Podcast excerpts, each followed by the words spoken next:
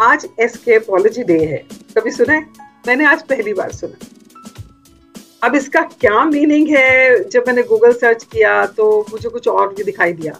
But to me एस्केपोलॉजी का मतलब है चीज़ें जिनसे मैं एस्केप करना चाहती हूँ। तो आज मैं सोचने वाली हूँ ऐसी पाँच चीज़ें जिनसे मैं बचना चाहती हूँ एस्केप करना चाहती हूँ। तो आई एम इन्वाइटिंग यू कि आप भी ऐसी पाँच चीज़ें अपनी ज़िंदगी में ढूंढिए जिनसे आप बचना चाहते हैं या जिनसे आप एस्केप करना चाहते हैं। तो फॉर एग्ज़ाम्पल मैं बिल्स पे करने से बचना चाहती हूँ।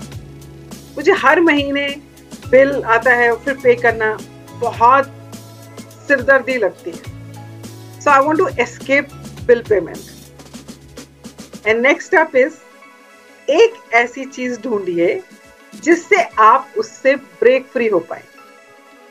फॉर एग्ज़ाम्पल अगर मुझे बिल पेमेंट करने से एस्केप करना है I can auto pay it तो सिमिलरली आपने देखना है ऐसी कौन सी पाँच चीज़ें हैं जिनसे आप बचना चाहते हैं और उससे, उसके लिए आप क्या कर सकते हैं।